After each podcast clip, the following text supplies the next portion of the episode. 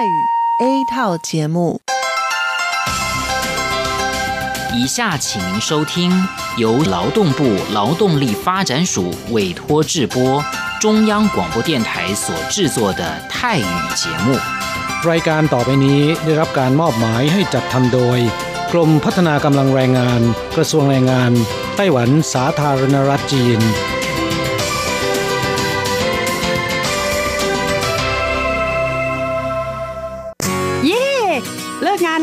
กเราไปคาราโอเกะกันเถอะ ฉันมีธุระ เธอไปกันเถอะ เอ๊ะนานที่ปีหนจะนัดไปร้องเพลงกัน หรือว่าเธอมีนัดกับชายหนุ่มจ้าใช่ก็ดีนะสิ ฉันจะไปทำงานหาเงินต่างหาก จริงเหรอ เลิกงานแล้วยังไปหาเงินได้อีกทำไมดีจัง ไปทำที่ไหนอะจริงสิ แถวนี้มีโรงงานหนึ่งช่วงนี้ต้องการคนงานชั่วคราว ช่วงวันหยุดฉันก็ไปทำงานพิเศษที่นั่นจะได้หาเงินเพิ่มขึ้นอีกหน่อย อยากจะซื้อคอมพิวเตอร์ให้ลูกชายที่เมืองไทยลำไพไม่ได้นะ กฎหมายไต้หวันกำหนดไว้ว่า พวกเราจะต้องทำงานให้เท่าแก่ที่ยื่นขออนุญาตนำเราเข้ามาทำงานในไต้หวันเท่านั้น การไปทำงานที่อื่น ถือว่าผิดกฎหมาย หากถูกจับได้จะถูกยกเลิกไปอนุญาตทำงาน ไม่เพียงถูกส่งกลับประเทศ ต่อไป ก็เข้ามาทำงานในไต้หวันไม่ได้อีกแล้วฮะรุนแรงขนาดนั้นเลยเหรอ จะถูกส่งกลับประเทศไม่สามารถมาทำงานไต้หวันได้อีก งั้นฉันก็ไม่มีทางหาเงินส่งลูกเรียนมหาวิทยาลัยนะสิงั้นก็แย่กว่าเดิมมาสิ ใช่แล้ว ในเมื่อเราเข้ามาทำงานในไต้หวันแล้ว ก็ควรต้องปฏิบัติตามกฎหมายไต้หวัน จึงจะมีโอกาสหาเงินส่งกลับไปช่วยเหลือครอบครัว ฉันว่าเธอไปร้องเพลงกับฉันดีกว่านะอืมถูกอย่างที่เธอว่านั่นแหละ ฉันว่าฉันทำงานตามที่ระบุในสัญญาจ้างงานดีกว่า ไม่งั้นแทนที่จะหาเงินได้เยอะกว่าเดิมกลับถูกส่งตัวกลับประเทศซะนี่ ใช่แล้วทำงานอย่างถูกต้องตามกฎหมายดีกว่า ตอนนี้ไปร้องเพลงกับพวกเราได้หรือยังล่ะ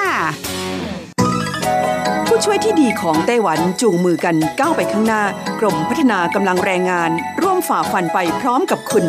สนับสนุนโดยกรมพัฒนากำลังแรงงาน กระทรวงแรงงานไต้หวัน วันดี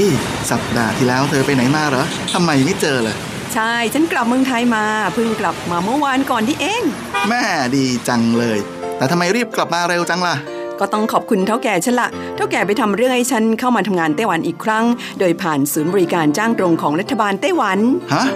การจ้างตรงคืออะไรเหรอทำยากไหม ไม่ยากเลย เท่าแกบอกว่าสะดวกมาก แล้วก็ไม่ต้องผ่านบริษัทจัดหางาน ไม่เพียงประหยัดค่าในหน้าที่เมืองไทยนะทำให้ฉันเก็บเงินได้เพิ่มขึ้น ช่วยครอบครัวฉันมีชีวิตที่ดีขึ้นด้วย นอกจากนี้ฉันอยู่กับเท่าแก่มานาน คุ้นเคยกันดี การเดินเรื่องเข้ามาทำงานในไต้หวัน โดยวิธีการจ้างตรงเนี่ยยังทำให้ฉันได้ทำงานในสถานที่ที่คุ้นเคย ไม่ต้องเสียเวลาปรับตัวให้เข้ากับที่ทำงานใหม่ เท่าแก่ก็ไม่ต้องปวดหัว ว่าจะต้องเริ่มสอนคนใหม่ เป็นผลดีกับทุกฝ่ายเลยล่ะ แม่ดีจริง ๆ ผมเองสัญญาก็ใกล้ครบแล้วนะเนี่ย ต้องรีบกลับไปบอกข่าวดีให้เท่าแก่รู้แล้วล่ะ จะได้ให้เท่าแก่ไปติดต่อที่ศูนย์บริการจ้างตรง พื่อขอทำเรื่องให้ผมกลับมาทำงานไต้หวันใหม่ โดยวิธีจ้างตรงได้เลย แล้วก็จะต้องไปบอกข่าวนี้กับเพื่อนๆทุกคนให้ได้รู้กันด้วย ใช่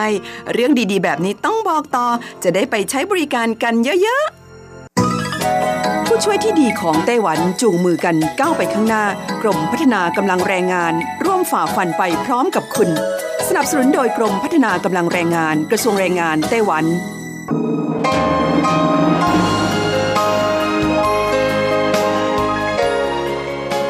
กลับมาฟังขณะนี้ท่านกำลังอยู่กับรายการภาคภาษาไทย Radio Taiwan International หรือ RTI ออกกระจายเสียงจากกรุงไทเปไต้หวันสาธารณรัฐจีน เป็นประจำทุกวันนะครับ นอกจากรับฟังทางเครื่องรับวิทยุได้แล้ว ยังสามารถรับฟังรายการผ่านระบบออนไลน์ได้ที่ thai.rti.org.tw หรือที่ RTI Fanpage นะครับ ขอเชิญติดตามรับฟังรายการของเราได้ ตั้งแต่บัดนี้เป็นต้นไป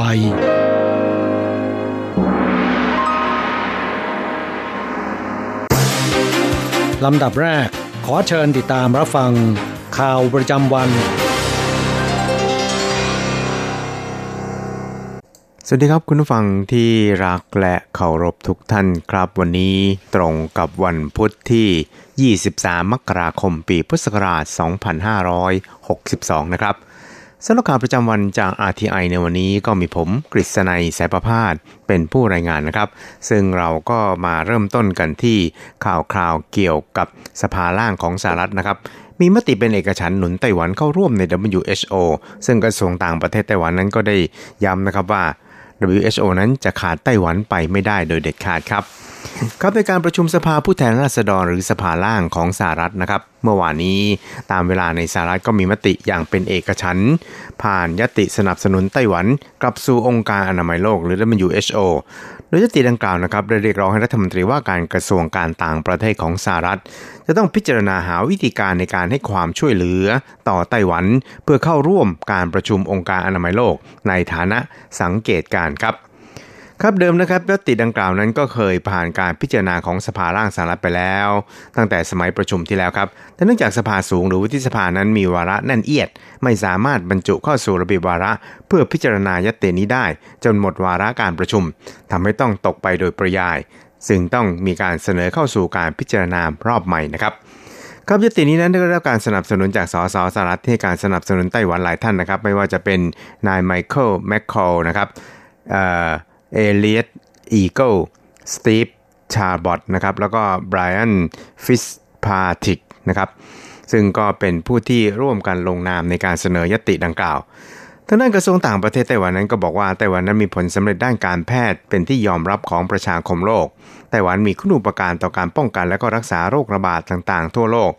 วงการอนามัยโลกจึงไม่อาจที่จะขาดไต้หวันไปได้ครับ รัฐบาลไต้หวันนั้นจะพยายามทำหน้าที่ในฐานะหุ้นส่วนด้านการอนามัยโลกของตนอย่างเต็มที่ให้ดีที่สุดนะครับ แล้วก็จะพยายามขอเข้าร่วมในองค์การอนามัยโลกในฐานะสังเกตการต่อไปอย่างกระตือรือร้น เข้าร่วมการประชุมสมัชชาอนามัยโลกสมัยที่ 72 ในปีนี้ให้ได้ครับ อีกข่าวหนึ่งเราไปดูเกี่ยวกับทางด้านหลังจากที่ยักษ์ใหญ่การสื่อสารของจีนอย่างหัวเว่ยนะครับถูกหลายประเทศในตะวันตกแสดงความวิตกกังวลเกี่ยวกับความมั่นคงด้านข้อมูลข่าวสาร และหลายประเทศก็ได้สั่งห้าม หน่วยงานของรัฐจัดซื้อหรือใช้อุปกรณ์การสื่อสารที่ผลิตในจีนนะครับผู้อำนวยการกองความมั่นคงด้านการสื่อสารของสภาบริหารไต้หวันสาธารณจีน ก็ได้สัมภาษณ์สื่อญี่ปุ่น ระบุว่า ไต้หวันนั้นกำลังพิจารณารายละเอียดเกี่ยวกับรายชื่อบัญชีดำผู้ผลิตในจีนนะครับ ซึ่งจะประกาศในราวปลายเดือนมีนาคมศกนี้ครับนายเจียนผู้อำนวยการกองดังกล่าวครับ ก็บอกครับบอกว่า แต่วันนั้นอาจจะพิจารณาเรื่องนี้แล้วเสร็จในช่วงสิ้นเดือนมีนาคมที่จะถึงนี้ครับ แล้วก็จะมีการปรับปรุงรายชื่อเหล่านี้ทุกเมื่อเพื่อความเหมาะสม ซึ่งหน่วยงานของรัฐหรือภาคเอกชนนั้นสามารถนำไปใช้ประกอบการพิจารณาเพื่อหลีกเลี่ยง การใช้อุปกรณ์สื่อสาร ที่ผลิตจากบริษัทที่มีรายชื่อในบัญชีดำเหล่านี้ เพื่อความปลอดภัยของข้อมูลของตนครับเขาก็ย้ำว่าข้าราชการของรัฐบาลไต้หวันนั้นจะไม่ใช้โทรศัพท์มือถืออัจฉริยะที่ผลิตในจีน และรัฐบาลนั้นก็จะห้ามข้าราชการใช้โปรแกรม แอป WeChat ของจีนในอุปกรณ์การสื่อสารของทางราชการด้วยครับอีกข่าวหนึ่งเราไปดูเกี่ยวกับนายหลินเหยียนเถียนนะครับรองผู้บัญชาการกองปราบปรามสำนักงงานตำรวจแห่งชาติไต้หวันสาธารณจีนเปิดเผยครับว่า ปีที่แล้วตลอดทั้งปีนี่นะครับปรากฏว่าได้เกิดคดีอาชญากรรมทั้งสิ้น 283,000 คดีครับ ซึ่งก็ถือว่าต่ำที่สุดเป็นประวัติการ ในขณะที่อัตราการปิดคดีพุ่งสูงขึ้นนะครับเป็นประวัติการเช่นเดียวกันถึงร้อยเก้าสิบห้าจุดห้าชี้ชัดว่าบ้านเมืองสงบเรียบร้อยดีนะครับ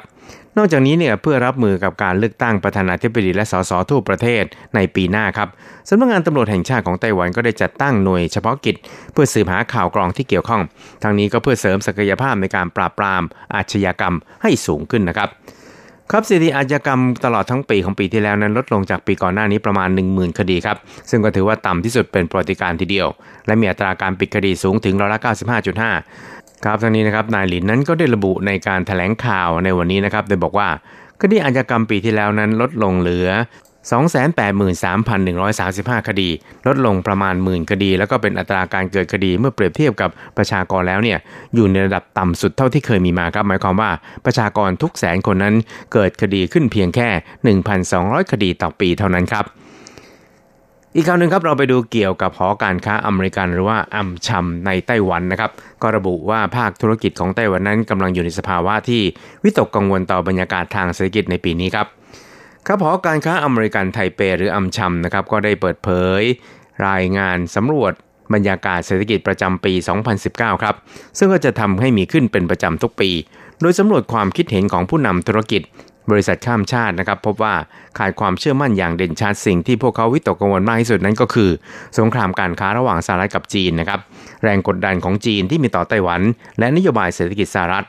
รวมไปจนถึงนโยบายอเมริกันเฟิร์สหรือสหรัฐมาก่อนนะครับของประธานาธิบดีโดนัลด์ทรัมป์ครับครับการสำรวจดังกล่าวพบว่าร้อยละ53 ของผู้นำธุรกิจที่ถูกสำรวจเห็นว่าเศรษฐกิจไต้หวันในอนาคต 3 ปีข้างหน้าเนี่ยยังคงสดใส ซึ่งน่าจะไม่ต่างจากปีที่ผ่านมา ส่วนระดับผู้จัดการประมาณร้อยละ80 นะครับ ก็มีความมั่นใจว่าปีนี้และอีก 3 ปีข้างหน้าเนี่ยผลกำไรจะยังคงเติบโตมากยิ่งขึ้นครับนายเลียวซีวอลนะครับประธานหอการค้าอเมริกันไทเปนั้นก็ได้ ระบุครับ โดยบอกครับว่า I think what that reflects is that people believe that those three issues that I mentioned in the beginning might see some resolution and most most specifically I think people here do think เพราะฉะนั้นผมก็คิดว่ามันสะท้อนอนาคตอีก 3 ปีข้างหน้า ผู้นำธุรกิจและผู้บริหารระดับผู้จัดการ ต่างก็วิตกกังวล ปัจจัย 3 ประการ ดังกล่าวข้างต้นครับ อีกข่าวหนึ่งครับเราไปดูเกี่ยวกับทางด้าน Google ในไต้หวันนะครับ ซึ่งก็กำลังเร่งดำเนินการในการก่อสร้าง ศูนย์ประมวลข้อมูลยักษ์ใหญ่ในเอเชียแปซิฟิกในไต้หวันครับ ซึ่งก็ได้มีการประกาศที่จะซื้อพลังงานไฟฟ้าเขียว หรือพลังงานสะอาดรีไซเคิลจำนวนถึง 10 เมกะวัตต์ในปีหน้านะครับ เพื่อใช้เป็นพลังงานในการทำงานของศูนย์ประมวลข้อมูลในไต้หวันของตนครับ อย่างไรก็ดีครับนายมาสเดนฮันนา หัวหน้าอาวุโสฝ่ายนโยบายของ Google ครับก็บอกว่าตอนนี้เนี่ย Google นั้นกำลังเผชิญหน้ากับปัญหาการจัดซื้อพลังงานรีไซเคิลตามแนวนโยบายของรัฐบาลนะครับ ซึ่งก็คือปัญหาเรื่องราคาที่ค่อนข้างสูงนะครับ จึงหวังว่าในอนาคตนั้นจะมีการปรับราคาให้เหมาะสมให้ยิ่งมากยิ่งขึ้นนะครับ เพราะในช่วงที่มีการใช้ไฟฟ้ามากเนี่ยราคาไฟฟ้าก็จะค่อนข้างสูง แล้วก็หวังเป็นอย่างยิ่งว่า ในอนาคตนั้นจะใช้พลังงานไฟฟ้าที่ผลิตจากแสงอาทิตย์ได้มากยิ่งขึ้นด้วยครับ ครับโรงงานผลิตกระแสไฟฟ้าจากพลังงานแสงอาทิตย์ที่ไทยนานั้น จะเป็นผู้ขายพลังงานไฟฟ้า สะอาดให้แก่ Google ครับ แล้วก็ทำให้ Google นั้น กลายเป็นบริษัทเอกชนรายแรกที่จะซื้อพลังงานรีไซเคิลหลังจากที่ไต้หวันได้ประกาศใช้ร่างแก้ไขกฎหมาย ว่าด้วยการประกอบธุรกิจการไฟฟ้า แล้วก็กลายเป็นการซื้อขายพลังงานรีไซเคิลครั้งแรกในเอเชียด้วยครับ ทั้งนี้ในฮันนานะครับก็บอกว่าคาดว่าการจะซื้อพลังงานไฟฟ้าดังกล่าวนั้น จะเริ่มได้ในปีหน้านะครับ แต่ก็ยังไม่สามารถที่จะสนองไฟฟ้าจากพลังงานแสงอาทิตย์ ให้แก่ศูนย์ประมวลข้อมูลของ Google ได้แบบ100%ครับ ซึ่ง Google นั้นก็จะพยายามหาแหล่งทดแทนต่อไป แล้วก็หวังว่านโยบายของรัฐบาลนั้น จะเอื้อประโยชน์ได้มากยิ่งขึ้นให้ Google มีโอกาสใช้พลังงานไฟฟ้าที่สะอาดยิ่งขึ้น และก็เขียวมากยิ่งขึ้นครับ สุดท้ายครับเราไปดูข่าวเกี่ยวกับทางด้านกลุ่มเพศทางเลือกหึม นายกรัฐมนตรีคนใหม่ต้องออกกฎหมายคุ้มครองสิทธิการสมรสเช่นเดียวกับบุคคลทั่วไปครับนายกรัฐมนตรีสูเจินชางซึ่งเพิ่งเข้ารับตำแหน่งสดๆร้อนๆ นั้นได้เคยแสดงจุดยืนสนับสนุน สิทธิการสมรสของกลุ่มเพศทางเลือก ในช่วงที่ตนดำรงตำแหน่งหัวหน้าพรรค DPP เมื่อปี 2013 และสนับสนุนให้บรรจุไว้ในกฎหมายว่าด้วยการสมรสของไต้หวันด้วย เพื่อความเสมอภาคในการมีครอบครัวของกลุ่มเพศทางเลือก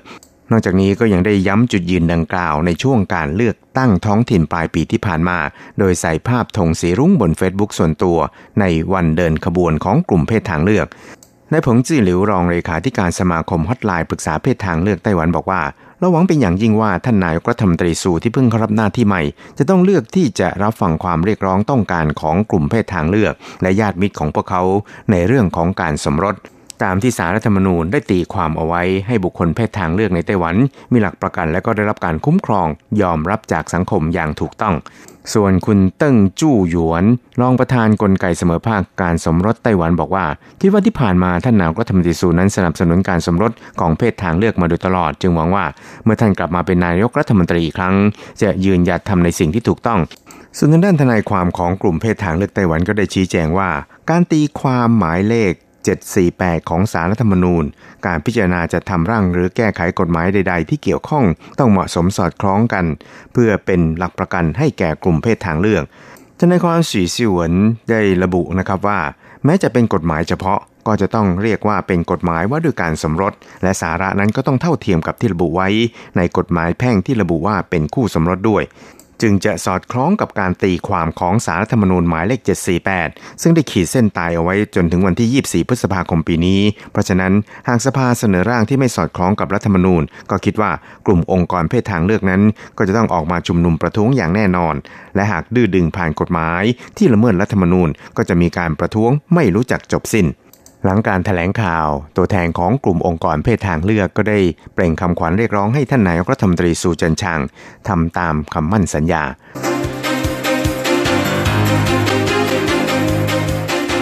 ต่อไปขอเชิญฟังข่าวต่างประเทศและข่าวจากเมืองไทยค่ะ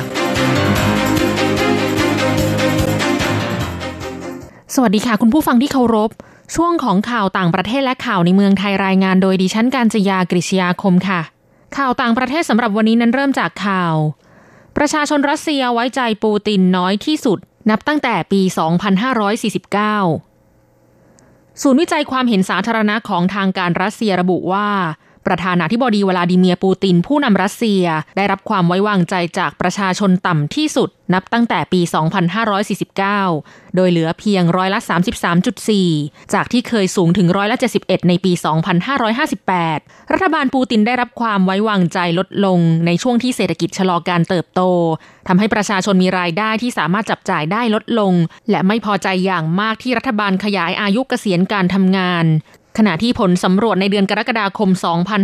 2558 ปูตินเคยได้รับความไว้วางใจสูงถึงร้อยละ71 หลังจากรัสเซียผนวกคาบสมุทรไครเมียของยูเครนเข้าเป็นส่วนหนึ่งเมื่อต้นปี 2557ด้านศูนย์เลวาดาที่เป็นสำนักสำรวจอิสระเปิดเผยผลสำรวจเมื่อเดือนที่แล้ว พบว่าร้อยละ 53 ไม่พอใจรัฐบาลปูติน และคะแนนนิยมโดยรวมอยู่ที่ร้อยละ 63 ลดลงจากร้อยละ 89 จากการสำรวจในเดือนมิถุนายน 2558 นักวิชาการของชาแทมเฮาส์ซึ่งเป็นหน่วยงานวิชาการอิสระในอังกฤษวิเคราะห์ว่า ปูตินขึ้นบริหารประเทศในช่วงวิกฤตเศรษฐกิจปี 2541 โดยรับปากชาวรัสเซียว่าจะทำให้ชีวิตความเป็นอยู่ดีขึ้น แต่ต้องแลกกับการถูกจำกัดเสรีภาพในการแสดงออก แต่จากการที่รัสเซียเข้าไปข้องเกี่ยวกับสงครามกลางเมืองซีเรียที่ยืดเยื้อ และผลพวงจากความขัดแย้งกับยูเครน สร้างภาระมหาศาลให้แก่ประชาชนรัสเซีย มาตรการคว่ำบาตรที่สหภาพยุโรปและสหรัฐอเมริกาประกาศใช้ ตั้งแต่รัสเซียผนวกไครเมียทำให้ธุรกิจใหญ่ของรัสเซียได้รับผลกระทบอย่างหนัก ข่าวต่อไปฮ่องกงเตรียมเสนอร่างกฎหมาย ลงโทษจำคุกคนไม่เคารพเพลงชาติจีน ฮ่องกงเตรียมเสนอร่างกฎหมายเข้าสภา ลงโทษผู้ที่ไม่เคารพเพลงชาติจีนแผ่นดินใหญ่ March of the Volunteers ในที่สาธารณะ มีอัตราโทษจำคุกสูงสุด 3 ปี และปรับสูงสุด 50,000 ดอลลาร์ฮ่องกง หรือประมาณ 22,220 บาท ซึ่งมีผลครอบคลุมไปถึงนักเรียนทุกโรงเรียน รวมทั้งโรงเรียนนานาชาติที่กฎหมายบังคับให้เรียนเพลงชาติจีนแผ่นดินใหญ่ด้วย ปัจจุบันฮ่องกงมีกฎหมายห้ามดูหมิ่นธงชาติและเพลงชาติจีน ซึ่งมีอัตราโทษจำคุกสูงสุด 3 ปี แต่ช่วงหลายปีมานี้ คนฮ่องกงรุ่นใหม่ เริ่มรู้สึกว่าจีนแผ่นดินใหญ่รุกล้ำวัฒนธรรมและการปกครองตนเองของฮ่องกง หลายคนสนับสนุนให้ฮ่องกงยืนยันในอัตลักษณ์ของตนเอง มากกว่าจะถูกเหมารวมว่าเป็นจีนแผ่นดินใหญ่ และเริ่มใช้การโห่เพลงชาติจีน ตามการแข่งขันฟุตบอลในฮ่องกงซึ่งเป็นวิธีประท้วงทางการเมือง ประชาชนคนหนึ่งกล่าวว่า ชาวฮ่องกงไม่มีความรู้สึกว่าเป็นจีนแผ่นดินใหญ่แม้แต่น้อย แม้แต่คนที่เกิดหลังจากฮ่องกงกลับมาอยู่ภายใต้การปกครองของจีนแผ่นดินใหญ่ในปี 2540 ก็คิดว่าตนเองเป็นชาวฮ่องกง ไม่ใช่ชาวจีนแผ่นดินใหญ่ ต่อไปขอเชิญคุณผู้ฟังรับฟังข่าวในเมืองไทยค่ะกระทรวงสาธารณสุขเตือน คนฉีดโบท็อกซ์ฟิลเลอร์ เสี่ยงแพ้ฝุ่น PM 2.5 จากกรณีสถานการณ์ฝุ่นละอองขนาดเล็ก PM 2.5 ที่เป็นปัญหาในประเทศไทยขณะนี้แพทย์หญิงมิ่งขวัญวิชัยดิตผู้อำนวยการสถาบันโรคผิวหนัง กรมการแพทย์กระทรวงสาธารณสุขกล่าวว่า ไม่ได้ทำให้ผู้ป่วยโรคผิวหนัง ผื่นแพ้และลมพิษเพิ่มขึ้น โดยจากสถิติข้อมูลผู้ป่วยเปรียบเทียบในวันที่1ถึง16 มกราคม 2561 พบผู้ป่วย 174 คน ส่วนวันที่ 1 ถึงวันที่ 16 มกราคม 2562 พบผู้ป่วย 152 คนพบว่าฝุ่นละอองขนาดเล็ก PM 2.5 มีผลกระทบต่อการเพิ่มอาการอักเสบ ดังนั้นเมื่อกลับบ้านควรรีบอาบน้ำ ไม่จำเป็นต้องใช้สบู่ประเภทฆ่าเชื้อสำหรับกลุ่มคนที่ทำหัตถการทั้งโบท็อกซ์ฟิลเลอร์ อาจเสี่ยงต่อการแพ้ฝุ่นละอองขนาดเล็ก ซึ่งจะมีผลทำให้เกิดอาการคัน เกา และเกิดอาการหน้าบวมทำให้หน้าเสียทรงผิดรูป การทำหัตถการทั้งโบท็อกซ์ฟิลเลอร์ควรหลีกเลี่ยงฝุ่นอย่างน้อย 2 สัปดาห์ เพื่อให้สภาพของใบหน้าคงที่ไม่มีปัญหาอย่างที่เผยแพร่ในโลกโซเชียล ต่อไปเป็นอัตราแลกเปลี่ยนประจำวันพุธที่ 23 มกราคม พุทธศักราช 2562 อ้างอิงจากธนาคารกรุงเทพสาขาไทเป โอนเงิน 10,000 บาทใช้เงินเหรียญไต้หวัน 9,940 เหรียญ แลกซื้อเงินสด 10,000 บาทใช้เงินเหรียญไต้หวัน 1,230 เหรียญ 1 ดอลลาร์สหรัฐใช้เงินเหรียญไต้หวัน 31.14 เหรียญแลกซื้อค่ะ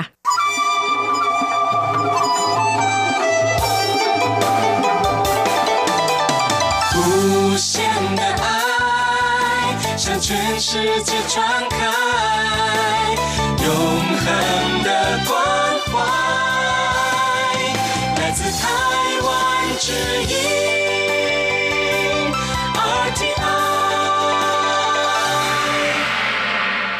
大家来唱，大家来唱，佛佛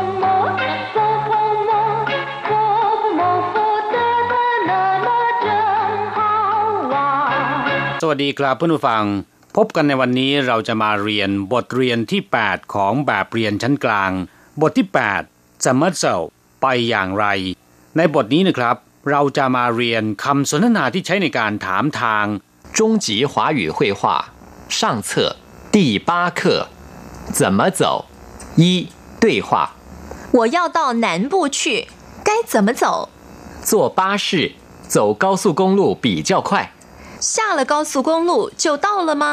对就到南部车站了ที่ป้าเคอจะมาเจ้าบทที่ 8 ไปอย่างไร นักท่องเที่ยวคนหนึ่งต้องการไปเที่ยวภาคใต้ แต่ไม่รู้จะไปอย่างไร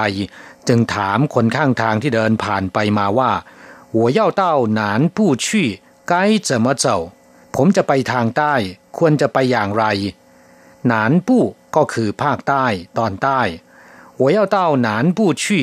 ผมจะไปทางใต้该怎么走จะต้องไปอย่างไร คนข้างทางเมื่อถูกถามนะครับ ก็ตอบว่า坐巴士去走高速公路比较快นั่งรถบัสไปทางด่วนจะเร็วกว่า坐巴士ก็คือนั่งรถบัส หรือรถโดยสารประจำทาง走高速公路ไปทางด่วน比较快 จะเร็วกว่า ถ้าเป็นปีเจ้ามั่น แปลว่า ช้ากว่าคำว่าปีเจ้า แปลว่ากว่า แปลว่า เปรียบเทียบนะครับ อย่างเช่นว่า ปีเจ้าเกาสูงกว่า ปีเจ้าอาย เตี้ยกว่า ปีเจ้าเศร้าผอมกว่า ปีเจ้าพังอ้วนกว่า ปีเจ้าเห่าดีกว่า ปีเจ้าห้วยเลวกว่า หรือว่าไม่ดีกว่า ปีเจ้าย่งกง ขยันกว่า นักท่องเที่ยวคนเดิมยังข้องใจนะครับ จึงถามขึ้นอีกว่า下了高速公路就到了吗ลงจากทางด่วนก็ถึงแล้วหรือ ลงจากทางด่วนก็ถึงแล้วใช่ไหม下了ก็คือลงจาก高速公路คือทางด่วน就到了吗ก็ถึงแล้วหรือ หรือแปลว่า ก็ถึงแล้วใช่ไหม对就到南部车站了ใช่แล้ว ก็จะถึงสถานีขนส่งภาคใต้แล้วล่ะ เชอร์จันแปลว่าสถานีขนส่ง หรือสถานีรถประจำทาง หนานปู้เรียนไปแล้วนะครับ ก็คือภาคใต้ จิ้วเต้าหนานปู้เชอร์จันล่ะ ก็จะถึงสถานีขนส่งภาคใต้แล้วกราบผู้ฟังทราบความหมายของคำสนทนาในบทนี้แล้ว ต่อไปขอให้พลิกไปที่หน้า 36 นะครับ เราจะไปเรียนรู้คำศัพท์ใหม่ๆในบทเรียนนี้กันป้าชื่อ แปลว่ารถบัส หรือรถโดยสารประจำทางคำนี้เป็นภาษาอังกฤษนะครับมาจากคำว่าบัส คนจีนเรียกทับศัพท์ลงไปว่าบัส แต่ว่าในภาษาจีนการจะออกเสียงให้เหมือนกับในภาษาอังกฤษนั้นก็เป็นไปได้ยากนะครับ จึงเรียนเสียงเป็นป้าชื่อส่วนคำว่ารถโดยสารประจำทางนะครับ ในภาษาจีนก็มีชื่อเรียกอีกชื่อหนึ่งว่า กงกงชี่เชอหรือเรียกย่อว่ากงเชอก็ได้นะครับคำว่ากงกงก็แปลว่า สาธารณะ หรือของส่วนรวม ชี่เชอก็คือรถยนต์กงกงชี่เชอจึงหมายถึงรถประจำทาง อย่างไรก็ตามนะครับ เมื่อพูดถึงรถโดยสารประจำทาง เราสามารถพูดว่าป้าชื่อหรือกงกงชี่เชอหรือพูดย่อๆว่ากงเชอก็ได้ตามแต่ถนัดนะครับ ศัพท์คำต่อไป หนานผู้ แปลว่าภาคใต้ ทางใต้ เฉพาะคำว่าหนานก็แปลตรงตัวว่าใต้หรือว่าทิศใต้อยู่แล้วนะครับ ตรงข้ามกับคำว่าเป่ที่แปลว่าเหนือ ยกตัวอย่างเช่น หนานหยาง หมายถึงประเทศหรือหมู่เกาะต่างๆ ที่อยู่ทางตอนใต้ของจีนแผ่นใหญ่ เช่น ประเทศไทย หมู่เกาะมาเลเซีย และอินโดนีเซียเป็นต้น ซึ่งอยู่ทางทะเลตอนใต้ของจีนแผ่นใหญ่ ชาวจีนจึงเรียกประเทศเหล่านี้รวมๆกันว่า หนานหยาง คำว่าหยาง แปลว่าทะเลหรือว่ามหาสมุทรหนานป้านเฉียว ก็คือซีกโลกใต้ หนานจีขั้วโลกใต้ ส่วนคำว่าปู้ แปลว่าส่วนหรือว่าภาค เช่นเน่ยปู้ แปลว่าส่วนที่เป็นภายใน หรือภายในนั่นเองปู้เฟินแปลว่าส่วนหนึ่ง ไม่ใช่ทั้งหมดนะครับ เรียกว่าปู้เฟินต้าปู้เฟินแปลว่าส่วนใหญ่เฉาปู้เฟินแปลว่าส่วนน้อย หนานปู้ ก็คือภาคใต้ เป่ยปู้ ภาคเหนือ ตงปู้ ภาคตะวันออก ซีปู้ ภาคตะวันตก จงปู้ ภาคกลาง นอกจากนี้คำว่าปู้ยังแปลว่ากระทรวง กอง แผนกหรือว่าฝ่ายนะครับ อย่างเช่นว่า เหลากงปู้กระทรวงแรงงานว่ายเจ้าปู้กระทรวงการต่างประเทศเน่ยเจิ้งปู้กระทรวงมหาดไทย กัวฝังปู้กระทรวงกลาโหม 卫生部กระทรวงสาธารณสุข编辑部กองบรรณาธิการ人事部ฝ่ายบุคคล新闻部แผนกข่าว หรือแผนกสารสนเทศ เกาสู้กงลู่แปลว่าทางด่วนคำว่าเกาสู้ก็แปลว่า อัตราความเร็วสูง อย่างเช่นว่าเกาสู้เฉียนจินแปลว่าก้าวไปข้างหน้าอย่างรวดเร็ว เกาสู้เถลู่รถไฟความเร็วสูง อีกคำหนึ่งที่มีความหมายเช่นเดียวกับเกาสู้ก็คือควายสู้นะครับ ซึ่งก็แปลว่า อัตราความเร็วสูงเช่นกัน ส่วนคำว่ากงลู่แปลว่าถนน ทางหลวงหรือว่าไฮเวย์นะครับ เกาสู้กงลู่จึงแปลว่าทางด่วน ซึ่งมีการกำหนดอัตราความเร็วที่รถยนต์จะต้องปฏิบัติตามนะครับ อย่างในไต้หวันก็จะเริ่มต้นที่ 60 กิโลเมตรต่อชั่วโมง หมายความว่ารถยนต์ที่จะขับบนทางด่วนนั้น จะต้องวิ่งความเร็วไม่ต่ำกว่า 60 กิโลเมตรต่อชั่วโมงนะครับสำหรับความเร็วสูงสุดนั้น ในไต้หวันก็กำหนดไว้ที่ไม่เกิน 90 หรือ 100 กิโลเมตรต่อชั่วโมง ทั้งนี้ขึ้นอยู่กับลักษณะของถนนในแต่ละช่วงนะครับศัพท์คำสุดท้ายสำหรับบทเรียนนี้ เต้า ชี่แปลว่าไป เช่นเต้าจงปู้ชี่ไปภาคกลาง เต้าไถเป่ยชี่ไปไทเป เต้าหัวเชอร์จ้นชี่ไปสถานีรถไฟคำว่าเต้าเพียงคำเดียวก็มีความหมายถึงหรือบรรลุถึงนะครับ เต้าฉีก็คือถึงกำหนด หรือครบกำหนด เต้าตาไปถึงอย่างเช่นว่าเฟจีเชื่อเตียนจงเต้าตา เครื่องบินจะถึงสนามบินตอนเที่ยงตรง เต้าละ ถึงแล้วเวลาที่เราจะไปเที่ยวที่ไหนสักแห่งหนึ่งนะครับ เมื่อถึงจุดหมายปลายทางเราก็จะบอกว่า เต้าละเต้าชู่ แปลว่าทุกขนทุกแห่งทั่วไป ส่วนคำว่าชี่นะครับ แปลว่าไป จากไปอย่างเช่นว่าชี่เหลียว จะไปหรือจะอยู่ชี่ชื่อจากโลกนี้ไป ซึ่งหมายถึงเสียชีวิตนะครับชี่จือพ้นจากตำแหน่งหรือว่าถูกปลดออกจากงานชี่เหนียน เมื่อปีที่แล้ว แต่เมื่อนำเอาเต้าและชี่มาใส่ไว้หน้าและท้ายประโยคนะครับ ก็จะมีความหมายว่าไปเฉยๆนะครับครับผู้ฟังหลังจากเรียนรู้คำศัพท์ในบทเรียนนี้ผ่านไปแล้ว ต่อไปขอให้พลิกไปที่หน้า 37 ไปที่หน้าแบบฝึกหัดนะครับ เราจะไปฝึกพูดกับคุณครู三练习今天我要去买菜你怎么去坐巴士去要坐多久坐五分钟就到了 今天我要去买菜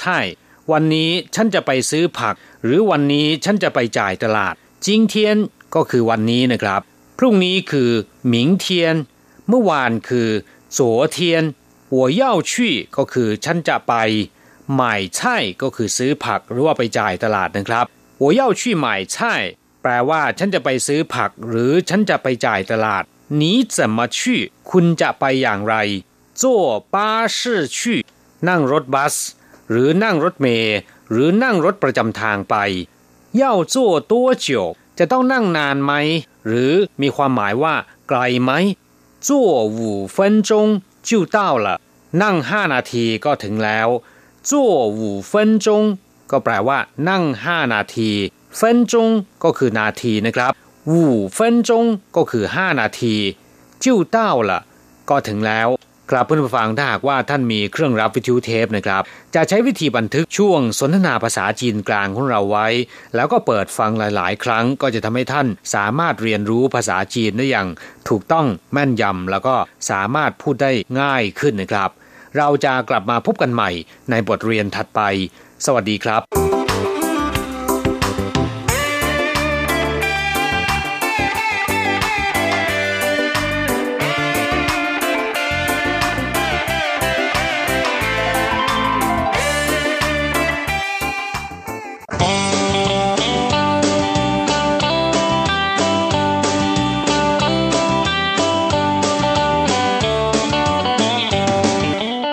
ผู้ฟังขณะนี้ท่านกำลังอยู่กับรายการภาคภาษาไทย RTI เอเชียสัมพันธ์ลำดับต่อไปขอเชิญท่านมาร่วมให้กำลังใจแด่เพื่อนแรงงานไทยที่ประสบปัญหาและความเดือดร้อน ในช่วงไขปัญหาแรงงาน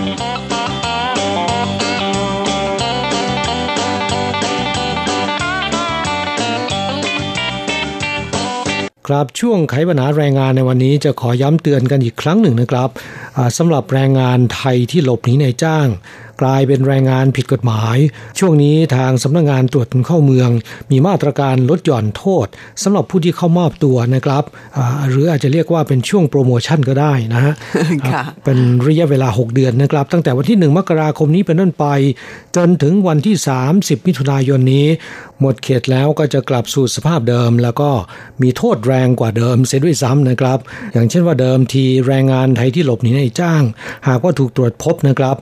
หรือช่วงก่อนหน้าโน้นถ้าเข้ามอบตัวก็อย่างเดียวกัน จะถูกข้ามเข้าสู่ไต้หวันหรือที่เรียกกันง่าย ๆ ว่าติดแบล็คลิสต์นะครับ เป็นเวลา 3 ปีถึง 5 ปี ตั้งแต่ต้นปีนี้เป็นต้นมานะครับ ถ้าถูกตรวจพบเนี่ยจะต้องติดแบล็คลิสต์ 5-8 ปีด้วยกันนะครับ แต่ถ้าหากว่าเข้ามอบตัวในช่วงที่กำหนดก็คือตั้งแต่ 1 มกราคมเป็นต้นมาจนถึงวันที่ 30 มิถุนายนปีนี้ ช่วงระยะเวลา 6 เดือนนะครับ หากว่าเข้ามอบตัวในช่วงนี้ ถ้าเป็นคนที่หลบหนีไม่เกิน 3 ปี จะไม่มีการจำกัดหรือว่าห้ามหรือติดแบล็คลิสต์เดินทางเข้าสู่ไต้หวันแต่อย่างใดนะครับสำหรับคนที่หลบหนีเกินกว่า 3 ปี จะมีการลดหย่อนโทษกึ่งหนึ่งก็ถือเป็นโอกาสดีสำหรับคนที่หลบหนีไปแล้วนะคะหรือใครก็ตามามที่อยู่เกินวีซ่า ไม่ว่าจะเข้ามาในฐานะอะไรก็ตามนะคะสามารถที่จะเข้ามอบตัวต่อทางการ แล้วก็เดินทางกลับประเทศไปได้ อย่างบางคนที่กลัวว่าเอ๊ะแล้วต่อไปจะเข้าไต้หวันไม่ได้กลัวติดแบล็คลิสต์เนี่ยนะคะช่วงนี้ยิ่งเป็นโอกาสดีใหญ่เลยนะคะกราบเริ่มตั้งแต่เปิดให้มีโครงการพิเศษนี้ก็มีคนงานไทย ก็มอบตัวแล้วหลายสิบคนด้วยกัน อย่างเมื่อวันที่ 9 มกราคมที่ผ่านมานี้ มีคนงานไทยสองสามีภรรยาคู่หนึ่ง จูงมือกันเดินทางมาจากที่หลีซานที่นครไทจงเพื่อจะเข้ามอบตัวแต่ไม่ทราบว่าต้องไปทำอย่างไรนะครับ เดินทางไปที่สำนักงงานแรงงานไทยนะฮะทางสำนักงงานแรงงานไทยก็ให้คำแนะนำว่าควรจะต้องทำอย่างไรบ้าง ก็ ไปมอบตัวนะครับ ทั้งสองสามีภรรยา ปรากฏว่าราบรื่นได้เดินทางกลับประเทศไปแล้วนะครับค่ะจะเห็นได้ว่านะคะช่วงเวลาพิเศษเช่นนี้เนี่ยหลายสิ่งหลายอย่างเนี่ยทางเจ้าหน้าที่เขาจะพยายามอำนวยความสะดวกให้อย่างเต็มที่นะคะเพราะฉะนั้นคนที่หลบหนีไปแล้วหลายคนเนี่ยกลัวนั่นกลัวนี่กลัวจะถูกจับ กลัวจะต้องเสียค่าปรับแพงๆเนี่ยช่วงนี้เป็นโอกาสที่ดีเป็นอย่างยิ่งนะคะครับเหตุที่ต้องมีมาตรการนี้นะครับ เพราะว่าในปัจจุบันมีคนงานต่างชาติที่หลบหนีในจ้างกลายเป็นแรงงานผิดกฎหมายเกินกว่า 50,000 คนด้วยกันนะครับ รวมถึงชาวต่างชาติที่เดินทางเข้าสู่ไต้หวันในฐานะนักท่องเที่ยว แต่ว่าอยู่เลยกำหนดไม่ยอมเดินทางกลับประเทศตามกำหนดเวลานะครับคนกลุ่มนี้มีประมาณเกือบจะ 40,000 คน เพราะฉะนั้นรวมกับคนงานต่างชาติที่หลบหนีในจ้างกลายเป็นแรงงานผิดกฎหมาย ในไต้หวันมีผู้ที่อยู่อย่างผิดกฎหมายประมาณ 90,000 คนด้วยกันนะครับเพราะฉะนั้นทางสำนักงงานตรวจคนเข้าเมืองจะมีการประกาศมาตรการลดหย่อนโทษสำหรับผู้ที่เข้ามอบตัว ตั้งแต่วันที่1มกราคมปีนี้เป็นต้นไปนะครับจนถึงวันที่ 30 มิถุนายนนี้ ใครที่เข้ามอบตัวในช่วงนี้เนี่ยนอกจากจะลดหย่อนโทษสำหรับการเดินทางเข้าสู่ไต้หวัน อย่างที่บอกไปแล้วเมื่อสักครู่นะครับก็คือถ้าหากว่าหนีไม่เกิน 3 ปี จะไม่มีการจำกัดหรือว่าห้ามเข้าสู่ไต้หวัน หมายถึงว่า คนกลุ่มนี้เข้ามอบตัวแล้วเนี่ยอยากจะเดินทางมาทำงานที่ไต้หวันอย่างถูกกฎหมาย ก็สามารถเดินทางเข้ามาได้เลยนะครับ ไม่ติดแบล็คลิสต์นะฮะ ต้องย้ำอีกครั้งว่าต้องเป็นคนที่หลบหนีไม่เกิน 3 ปีนะคะ ส่วนคนที่เกิน 3 ปีเขาก็จะมีการลดหย่อนโทษให้ประมาณครึ่งหนึ่ง อย่างเช่นว่าติดแบล็คลิสต์3ปีก็จะติดแค่ปีครึ่งเท่านั้นนะครับ ในส่วนของค่าปรับซึ่งตามปกติแล้วเนี่ยนะคะ คนที่หลบหนีออกไปทำงานผิดกฎหมายเนี่ยเขามีมาตรฐานอยู่นะคะ อย่างเช่น ถ้าหากว่าหนีไม่เกิน 10 วันเนี่ย หากจะเดินทางกลับประเทศไปต้องเสียค่าปรับ 2,000 เหรียญหนีตั้งแต่ 11 วันขึ้นไปไม่เกิน 30 วัน ต้องเสียค่าปรับ 4,000 เหรียญ61 วันขึ้นไปไม่เกิน 90 วัน เสีย 8,000 เหรียญ91 วันขึ้นไปต้องเสีย 10,000 เหรียญ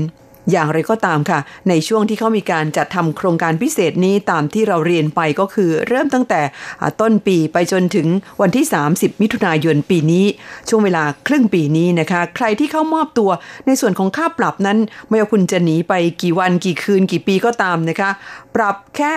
2,000 เหรียญเท่านั้น และมาตรการนี้เริ่มตั้งแต่ 1 มกราคมเป็นต้นมานะครับ ช่วงระยะเวลาประมาณ 1 สัปดาห์แรกเนี่ยเท่าที่ทราบนะครับ ก็มีชาวต่างชาติที่อยู่เลยกำหนดวีซ่า แล้วก็แรงงานต่างชาติที่หลบหนีในจ้างกลายเป็นแรงงานผิดกฎหมาย เขามอบตัวแล้วกว่าพันคนนะครับทางเจ้าหน้าที่เปิดเผยบอกว่าเขามอบตัววันละประมาณ 200 คนนะในจำนวนนี้รวมถึงคนงานไทยเนี่ย น่าจะเกินกว่า 50 คนนะค่ะ ถ้ามองจากจุดนี้ก็ถือได้ว่าโครงการนี้ประสบความสำเร็จพอสมควรนะคะท่านที่ต้องการจะ ใช้บริการมาตรการนี้นะครับสำหรับคนที่กำลังหลบหนีนะครับเป็นโอกาสดี ท่านจะต้องเตรียมตัวอย่างไรบ้างนะครับ เอกสารที่ต้องเตรียมก็คือหนังสือเดินทางหรือพาสปอร์ตนะครับแล้วก็ตั๋วเครื่องบิน จากนั้นก็ให้ไปรายงานตัวต่อสำนักงงานตรวจคนเข้าเมืองท้องที่นะครับ โดยจะไม่ถูกกักตัวอยู่ในสถานกักกัน หากเอกสารการเดินทางและตั๋วเครื่องบินพร้อมเมื่อมอบตัวเสร็จแล้วเนี่ยก็สามารถเดินทางกลับประเทศได้ทันทีนะครับ ในวันนั้นเลยนะ ไม่จำเป็นต้องรอนะครับค่ะ แล้วทีนี้บางคนบอกว่าผมหนีมานานแล้ว แล้วก็หนังสือเดินทางเนี่ยยังอยู่ที่ในจ้างทำยังไงดี และคิดว่าน่าจะหมดอายุแล้วนะครับ ก็ไม่เป็นไร หากว่าคุณเข้ามอบตัวเนี่ยก็แจ้งกับทางเจ้าหน้าที่ตำรวจเขาได้นะครับ ว่าหนังสือเดินทางของคุณอยู่ที่ไหน ทางเจ้าหน้าที่ตำรวจเขาก็จะไปตามมาให้นะครับ ถ้าหากว่าหมดอายุแล้วเนี่ยก็จะออกใบรับรองให้ คุณก็ไปขอเอกสารเดินทางชั่วคราว หรือที่เรียกกันว่า CI จากที่สำนักงงานการค้าและเศรษฐกิจไทยหรือกงสุลไทยที่ไทเปเพื่อใช้เป็นเอกสารเดินทางกลับประเทศได้นะครับ ค่ะจะเห็นได้ว่าในช่วงเวลาดังกล่าวที่เขามีการจัดโครงการเนี่ยหลายสิ่งหลายอย่างทางเจ้าหน้าที่จะพยายามอำนวยความสะดวกให้อย่างเต็มที่นะคะเพราะฉะนั้นวิงวอนหรือว่าขอบอกกล่าวไปถึงเพื่อนผู้ฟังที่มีญาติพี่น้องหรือมีเพื่อน หรือตัวคุณเองเป็นคนที่หลบหนีอยู่นะคะช่วงเวลานี้ให้ไปมอบตัวซะนะคะจะเป็นประโยชน์ต่อคุณเป็นอย่างยิ่งค่ะ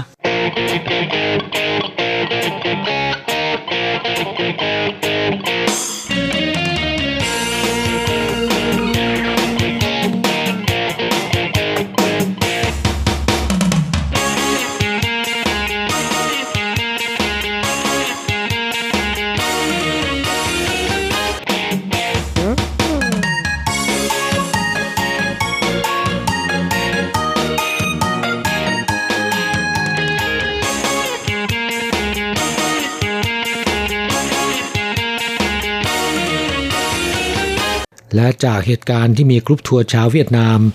เดินทางเข้าสู่ไต้หวันช่วงปลายเดือนธันวาคมที่ผ่านมานะครับเดินทางมาสี่กรุ๊ปจำนวน 153 คน แต่ว่าหนีไป 152 คน เหลือหัวหน้าทัวร์เพียงคนเดียวเท่านั้น เหตุการณ์นี้ก็ทำให้หน่วยงานต่างๆ ของรัฐบาลนะครับ มีการตรวจแล้วก็กวาดล้าง คนงานต่างชาติผิดกฎหมาย และชาวต่างชาติที่เดินทางเข้าสู่ไต้หวัน ในฐานะนักท่องเที่ยว แต่ว่าไม่ยอมเดินทางกลับประเทศตามกำหนดเวลานะครับ มีการตรวจค้นกันค่อนข้างจะเข้มงวดเลยทีเดียว ค่ะ เรียกได้ว่าสถานที่ใด ๆ ก็ตามที่น่าจะเป็นแหล่งกบดานของแรงงานต่างชาตินั้น ปูพรมค้นกันเต็มที่นะคะซึ่งปรากฏว่าในช่วงที่ผ่านมานั้นก็สามารถที่จะตรวจจับนักท่องเที่ยวชาวเวียดนามกลุ่มนี้กลับมาได้ร่วม 50 คนนะคะแต่ก็ยังเหลือลอยนวลอีก 80 กว่าคนแต่ขณะเดียวกันทางเจ้าหน้าที่ตำรวจก็สามารถจับกลุ่มแรงงานต่างชาติผิดกฎหมายได้หลายคนด้วยในสถานที่เดียวกัน ครับโดยทางสำนักงงานตรวจคนเข้าเมืองเนี่ยบอกว่าถ้าใครรู้เบาะแสของนักท่องเที่ยวชาวเวียดนามที่เดินทางมากับกรุ๊ปทัวร์ที่หลบหนีดังกล่าวนะครับ จะให้เงินรางวัลนนำจับคนละ 4,000 เหรียญนนะฮะค่ะ จะเห็นได้ว่าทางฝ่ายตำรวจมีความมุ่งมั่นที่จะตามจับนักท่องเที่ยวที่หลบหนีดังกล่าวให้ได้นะครับ และการตรวจจับอย่างเข้มงวดดังกล่าว ก็ทำให้คนงานที่หลบหนี หรือว่าหญิงไทยที่มาขายบริการ หรือคนที่มาอยู่เลยกำหนดไม่ใช่กลุ่มนี้นะครับ ก็พลอยโดนจับไปด้วยนะเพราะฉะนั้นแรงงานไทยที่หลบหนีเป็นแรงงานผิดกฎหมาย ทางที่ดีแล้วเนี่ยเขามอบตัวดีกว่านะครับ ซึ่งผมคิดว่าคนงานไทยที่หลบหนีมี 800กว่าคนเนี่ยนะครับ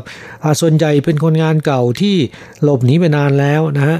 ไม่กล้าที่จะเข้ามอบตัว หรือยังไม่พร้อมตอนนี้เนี่ยเป็นโอกาสดีนะครับสำหรับคนไทยแล้วเนี่ยคิดว่าคงจะมีความต้องการจะเดินทางกลับประเทศจำนวนมากเลยทีเดียวนะฮะแต่หลายคนกลัวกันว่าหลบหนีมานานนะคะถ้าหากว่าไปมอบตัวเนี่ยอาจจะถูกจับ หรืออาจจะถูกปรับแพงๆ มีความกังวลในหลายด้านนะคะรวมไปจนถึงพาสปอร์ตเนี่ยก็ไม่มีก็เลยกังวลต่างๆ นานา หลายคนทีเดียวที่ไม่ยอมเข้ามอบตัวก็เพราะเหตุนี้เอง อย่างที่เรียนไปช่วงนี้เนี่ยเข้ามอบตัวเขาอำนวยความสะดวกให้เต็มที่ เพราะฉะนั้นขอให้รีบเข้ามอบตัวกันนะคะคนงานไทยก็อย่างที่คุณบอกไป ส่วนมากแล้วอยากกลับบ้านกัน ในขณะที่คนงานเวียดนามนี่โอ้โหอย่างที่เป็นข่าวนะคะ ยังไงก็ไม่อยากกลับบ้านนะคะหลบหนีกันสุดฤทธิ์ครับช่วงนี้มีการตรวจจับกันค่อนข้างจะเข้มงวด เพราะฉะนั้นคนงานเวียดนามผิดกฎหมาย หลายคนก็ถูกตรวจพบในลักษณะที่ดูแล้วเนี่ยต้องกล่าวคำว่าตกตะลึงกันนะอย่างเช่นบางคน หลบหนีการตรวจจับของเจ้าหน้าที่ตำรวจ ไปซ่อนอยู่ในตู้เย็นเป็นต้นนะฮะค่ะช่วงสองสามสัปดาห์ก่อนนะคะก็มีข่าวว่าคนงานเวียดนาม แอบอยู่ในตู้เย็นซึ่งไม่ใช่ตู้เย็นขนาดใหญ่นะคะ เนื่องจากว่ากลัวตำรวจจะตรวจพบ แต่ตำรวจก็ตรวจพบจนได้นะคะ สื่อไต้หวันเขาไปทำข่าวว่าเข้าไปหลบอยู่ได้ยังไงนะคะ ตู้เย็นก็ไม่ใหญ่ ปรากฏว่าคนงานเวียดนามคนนี้เนี่ย รูปร่างไม่ค่อยสูงใหญ่นะคะ สูงแค่ร้อยหกสิบเซนติเมตรเท่านั้น แล้วก็น้ำหนักประมาณ 50 กิโลกรัม ก็คือตัวเล็กๆกันนะคะ เขาก็ไปนั่งขดตัวอยู่ในตู้เย็น สามารถเข้าไปนั่งได้ค่อนข้างจะไม่ลำบากเท่าไหร่นักนะคะ ครับ ครับ หรืออาจจะเป็นไปได้ว่าคนงานเวียดนามรายนี้นะครับ ได้ร่ำเรียนวิชาขดตัวมาก่อนนะค่ะ วิชากระดูกอ่อนเป็นพิเศษหรือยังไงไม่ทราบนะคะสามารถที่จะขดตัวอยู่ในตู้เย็นได้ ก็ทำเอาคนไต้หวันเนี่ยตะลึงไปตามๆกันนะคะครับ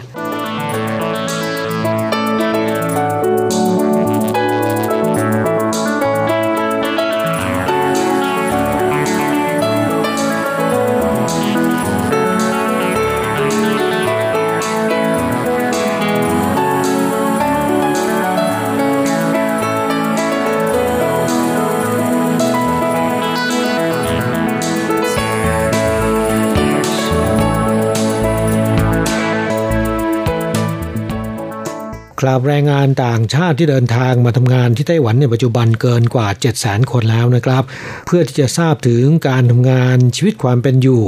ตลอดจนปัญหาและอุปสรรคต่างๆ ของคนงานต่างชาตินะครับแต่ละปีเนี่ยทางกระทรวงแรงงานก็จะมีการสำรวจการบริหารการจะว่าจ้างชีวิตความเป็นอยู่ของคนงานต่างชาติ โดยมีการตรวจสอบจากคนงานต่างชาติโดยตรง และจากฝ่ายในจ้างนะครับ ซึ่งก็จะทำกันเป็นประจำทุกปี การสำรวจในปีล่าสุดนี้นะครับ ก็ปรากฏออกมาเมื่อต้นเดือนมกราคมที่ผ่านมานี้ พบว่าคนงานต่างชาตินะครับในส่วนของผู้อนุบาลแล้วเนี่ยมีเงินเดือนหรือมีรายได้โดยเฉลี่ยต่อเดือนนะครับ 19,927 เหรียญนนะฮะ ในส่วนของแรงงานต่างชาติที่ทำงานอยู่ในภาคการผลิต อย่างเช่นในโรงงานในไซต์งานก่อสร้างนะครับ มีรายได้โดยเฉลี่ย 27,788 เหรียญต่อเดือนนะครับ ในจำนวนนี้ คนงานที่ทำงานอยู่ในไซต์งานก่อสร้าง จะมีรายได้สูงกว่านะครับ คือโดยเฉลี่ยอยู่ที่ 28,560 เหรียญนนะฮะ ส่วนคนงานที่ทำงานอยู่ในโรงงานมีประมาณ 27,780 เหรียญนี่เป็นรายได้โดยเฉลี่ยนะครับสำหรับระยะเวลาการทำงาน ผู้อนุบาลนนั้นแต่ละวันนะครับทำงานโดยเฉลี่ย 10.2 ชั่วโมง หากว่าไม่ได้พักผ่อนตลอดทั้งสัปดาห์นะครับ ในจ้างร้อยละ 99อา จจะมีการจ่ายค่าโอทีให้กับผู้อนุบาลนี้นะฮะสำหรับแรงงานต่างชาติในภาคการผลิต แต่ละเดือนทำงานโดยเฉลี่ย 195.3 ชั่วโมง ในจำนวนนี้นะครับ 161 ชั่วโมงเนี่ยเป็นชั่วโมงทำงานปกติ ส่วน OT แต่ละเดือนนะครับเฉลี่ยแล้วมีประมาณ 34.1 ชั่วโมงนะฮะ และแต่ละเดือนมีวันหยุดพักผ่อนประมาณ 9.9 วัน ค่ะ นี่เป็นสภาพการโดยทั่วไปสำหรับแรงงานต่างชาติในไต้หวันทั้งภาคการผลิตแล้วก็ภาคบริการหรือว่าผู้อนุบาลนั่นเองนะคะในส่วนของนายจ้างนะคะสภาพการเป็นยังไงบ้าง ในการสำรวจครั้งนี้นะครับพบว่าในจ้างส่วนใหญ่ ไม่มีปัญหาในเรื่องการบริหารการใช้งาน หรือการว่าจ้างแรงงานต่างชาตินะครับ ที่มีปัญหามีประมาณ 40%นะคือทุก 10 คนมี 4 คนที่มีปัญหานะและปัญหาที่ในจ้างพบบ่อย แล้วก็บ่นกันมากที่สุดเนี่ยก็คือเรื่องของการสื่อสารพูดกันไม่รู้เรื่องกับคนงานนะครับ ปัญหาเรื่องภาษานะคะครับ อันนี้สูงถึง 84.1% ปัญหารองลงมาก็คือในจ้างบ่นว่าคนงานต่างชาติเนี่ยไม่ค่อยมีสุขอนามัยกันเท่าไหร่ เรื่องของสภาพความเป็นอยู่นะคะอาจจะหมายรวมไปถึงสภาพแวดล้อมในหอพักด้วยนะคะกราบเรื่องของสุขอนามัยส่วนตัวเนี่ย ผมว่าคนงานไทยนั้น คงไม่มีปัญหานะครับ อาบน้ำวันละสองขนนะฮะแต่สุขอนามัยในหอพัก อันนี้คงจะสู้ชาติอื่นไม่ได้นะครับ ค่ะ เพราะฉะนั้นจึงอยากวิงวอนไปถึงเพื่อนฟังของเรานะคะว่าไม่ว่าคุณจะทำงานในไซต์งานก่อสร้างหรืออในโรงงานอุตสาหกรรมนะคะที่ทางโรงงานเขาจัดหอพักให้เนี่ยช่วยกันดูแลความสะอาดของส่วนรวมนะคะไม่ว่าจะเป็นที่ห้องนอนหรือว่าที่ห้องรับแขก หรือว่าห้องซักผ้าที่ทางในจ้างเขาจัดไว้ให้นะคะ เรื่องนี้น่าจะอยู่ที่ตัวบุคคล และขึ้นอยู่กับคนที่ดูแลหอพักนะครับ หรือที่เรียกกันว่าพ่อบ้านนะฮะหากเป็นพ่อบ้านที่รู้จักดูแล แล้วก็มีกฎระเบียบที่ค่อนข้างดีนะครับ คนงานไทยให้ความร่วมมือสภาพแวดล้อมในหอพักก็จะสะอาดสะอ้านนะฮะ ผมไปดูมาแล้วหลายที่เป็นแบบนั้นจริง ๆ ขณะที่มีบางที่เนี่ยดูไม่ได้เลยนะครับ แต่กระนั้นก็ตามนะคะหอพักในโรงงานที่นายจ้างจัดให้ แม้เขาจะไม่มีกฎระเบียบ แม้จะไม่มีพ่อบ้านมาคอยดูแลให้เนี่ยเราเองซึ่งต้องพำนักอาศัยอยู่ที่นั่นเป็นเวลาอย่างน้อยก็ 3 ปีแล้วนะคะ ควรที่จะช่วยกันรักษาความสะอาด เพราะว่าก็ต้องนอนต้องพักกันอยู่ที่นั่นทุกคืนทุกวันนะคะ ครับหากว่าสถานที่พักไม่ถูกสุขอนามัย สกปรกรกรุงรังนะครับ ก็จะเป็นบ่อกเกิดของโรคนะฮะคุกคามสุขภาพของเรา เพราะฉะนั้นก็ต้องช่วยกันดูแลนะฮะค่ะคุณฟังคะช่วงนี้เราจะพักกันสักครู่หนึ่งค่ะ มาฟังเพลงขั้นรายการสักหนึ่งเพลง แล้วช่วงหลังค่อยกลับมาคุยกันต่อ ครับทุกๆวันอาจจะไม่ใช่วันดีๆนะครับ แต่ก็มีสิ่งดีๆ อยู่ในทุกๆวัน เรามาฟังเพลงที่ชื่อว่าสิ่งดีๆนะครับ something good จากการขับร้องของวงนั่งเล่นนะครับ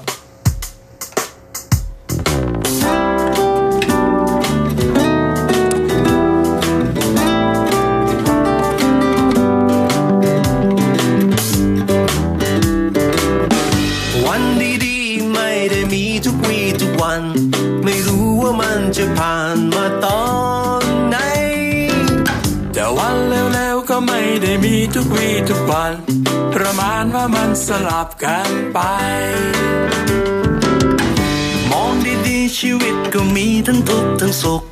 จะมองให้มันสนุกก็พอไว้ มีบางวันที่มองว่ามันจะไม่สนุก ใจเราก็เลยไม่สุขตามไป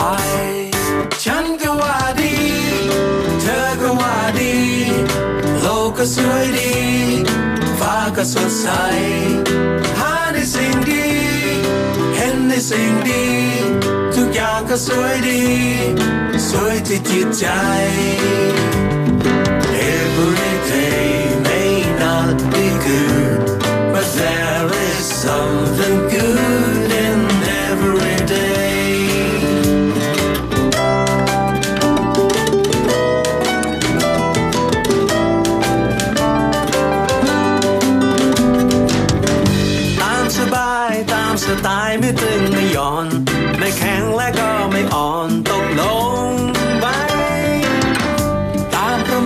โดยประมาณไม่เกินไม่ขาด แต่เราก็ไม่ประมาทเกินไป มองดีๆ รักก็มีทั้งทุกข์ทั้งสุขต้องมองให้มันสนุก โอเคไหม ถ้าทำให้รักทำให้เราต้องเสียน้ำตา ก็นึกเสียว่าเป็นค่าเธอไง ฉันก็สุขใจ เธอก็สุขใจ โลกก็หมุนไป ดอกไม้ก็ปลีบานหาในสิ่งดีเห็นในสิ่งดี ทุกอย่างก็สวยดี รักก็เบ่งบาน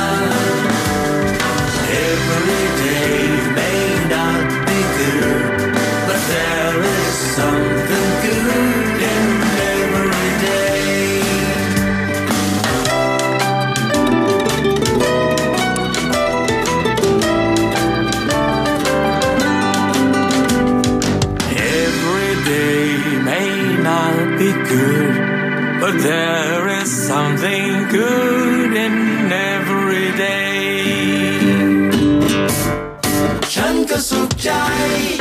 เธอก็สุขใจ โลกก็หมุนไป ดอกไม้ก็ปลีบาน หาในสิ่งดี เห็นในสิ่งดี ทุกอย่างก็สวยดี รักก็เบ่งบาน Every day may not be good, but there is some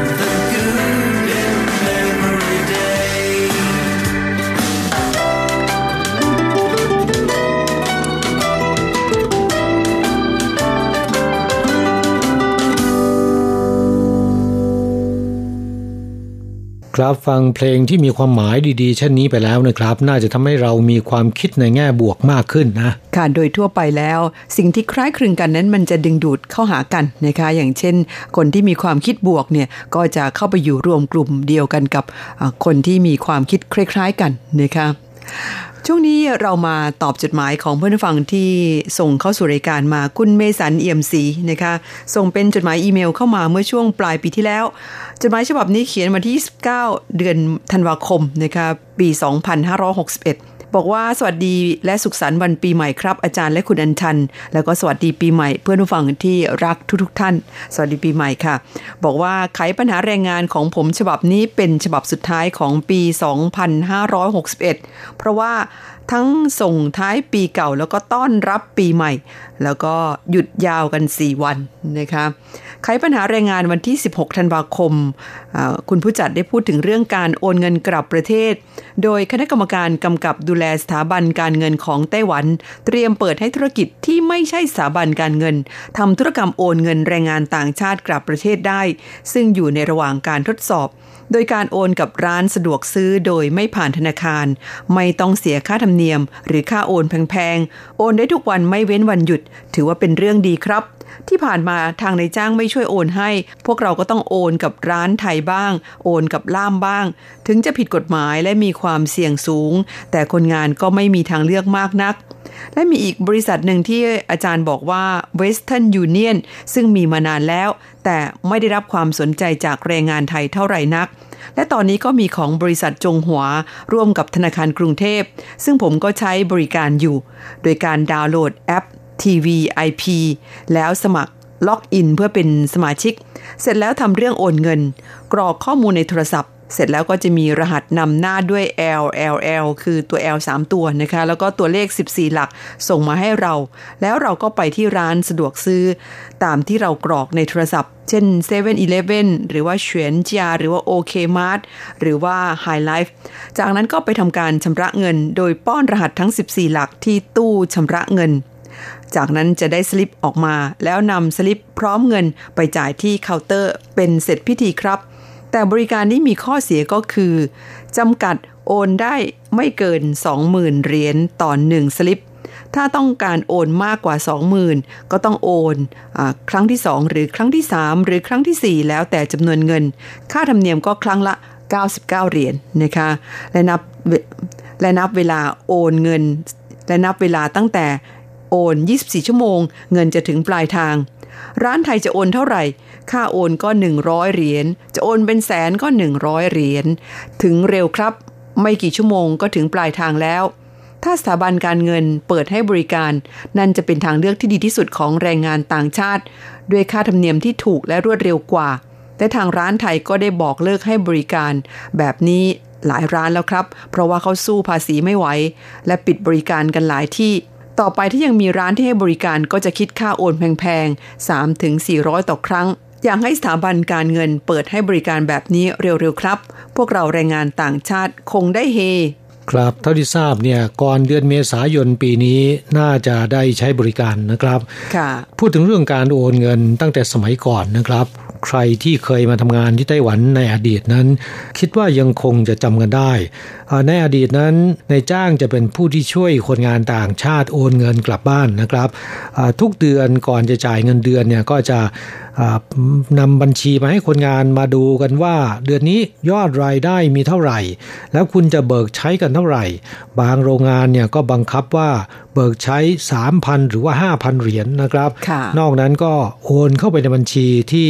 คนงานอ่าระบุไว้ แต่ต่อมาเกิดมีปัญหานะครับ คือมีบางชาติ อันนี้คิดว่าไม่ใช่ไทยแน่นอนนะอ่าบางชาติเนี่ยเขาไปร้องเรียนว่าเงินของผมอะทำไมนายจ้าง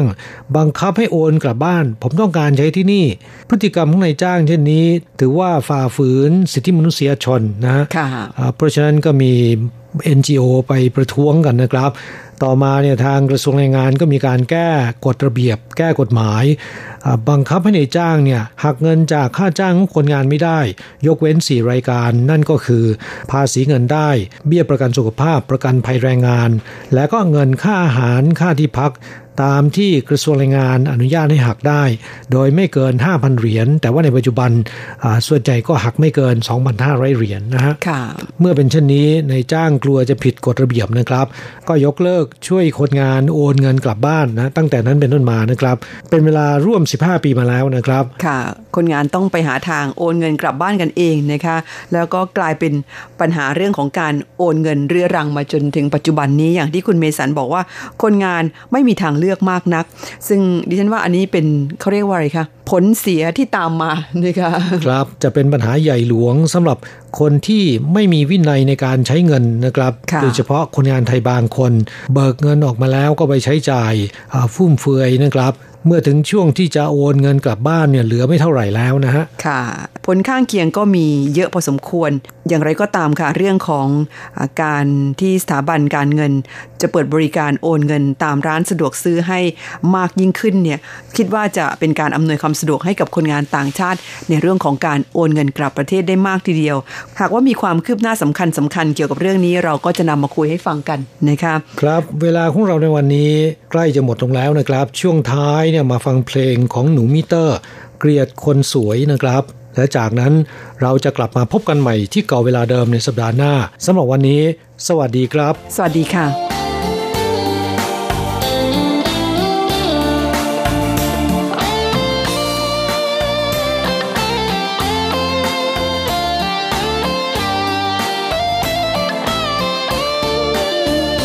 ไปแห่งไหนก็ไม่เคยพ้นเจอแต่คนสวย งามจนฉันเบลอ ไปแห่งไหนก็ยังได้เจอ แล้วนี่เธอ ก็เป็นคนสวยใช่ไหม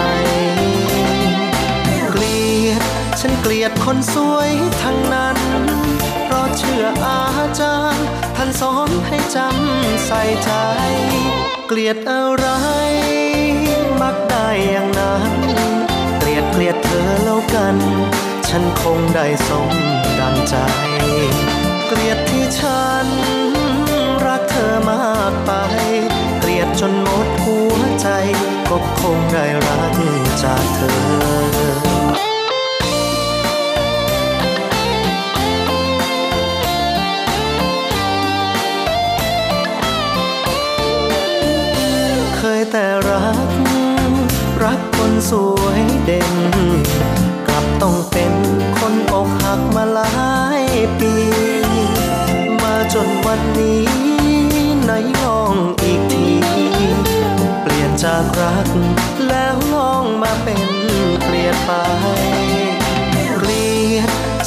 ียดคนสวยทั้งนั้น เพราะเชื่ออาจารย์ ท่านสอนให้จำใส่ใจ เกลียดอะไร มักได้อย่างนั้น เกลียดเกลียดเธอแล้วกัน ฉันคงได้สมดังใจ เกลียดที่ฉัน รักเธอมากไป เกลียดจนหมดหัวใจ ก็คงได้รักจากเธอ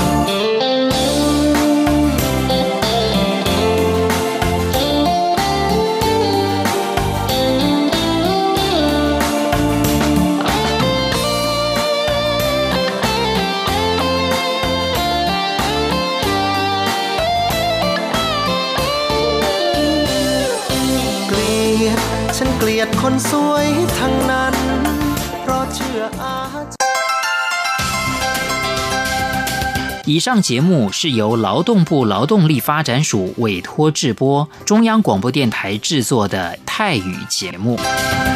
ที่ท่านรับฟังจบลงไปแล้วนั้นเป็นรายการที่ได้รับมอบหมายให้จัดทำโดย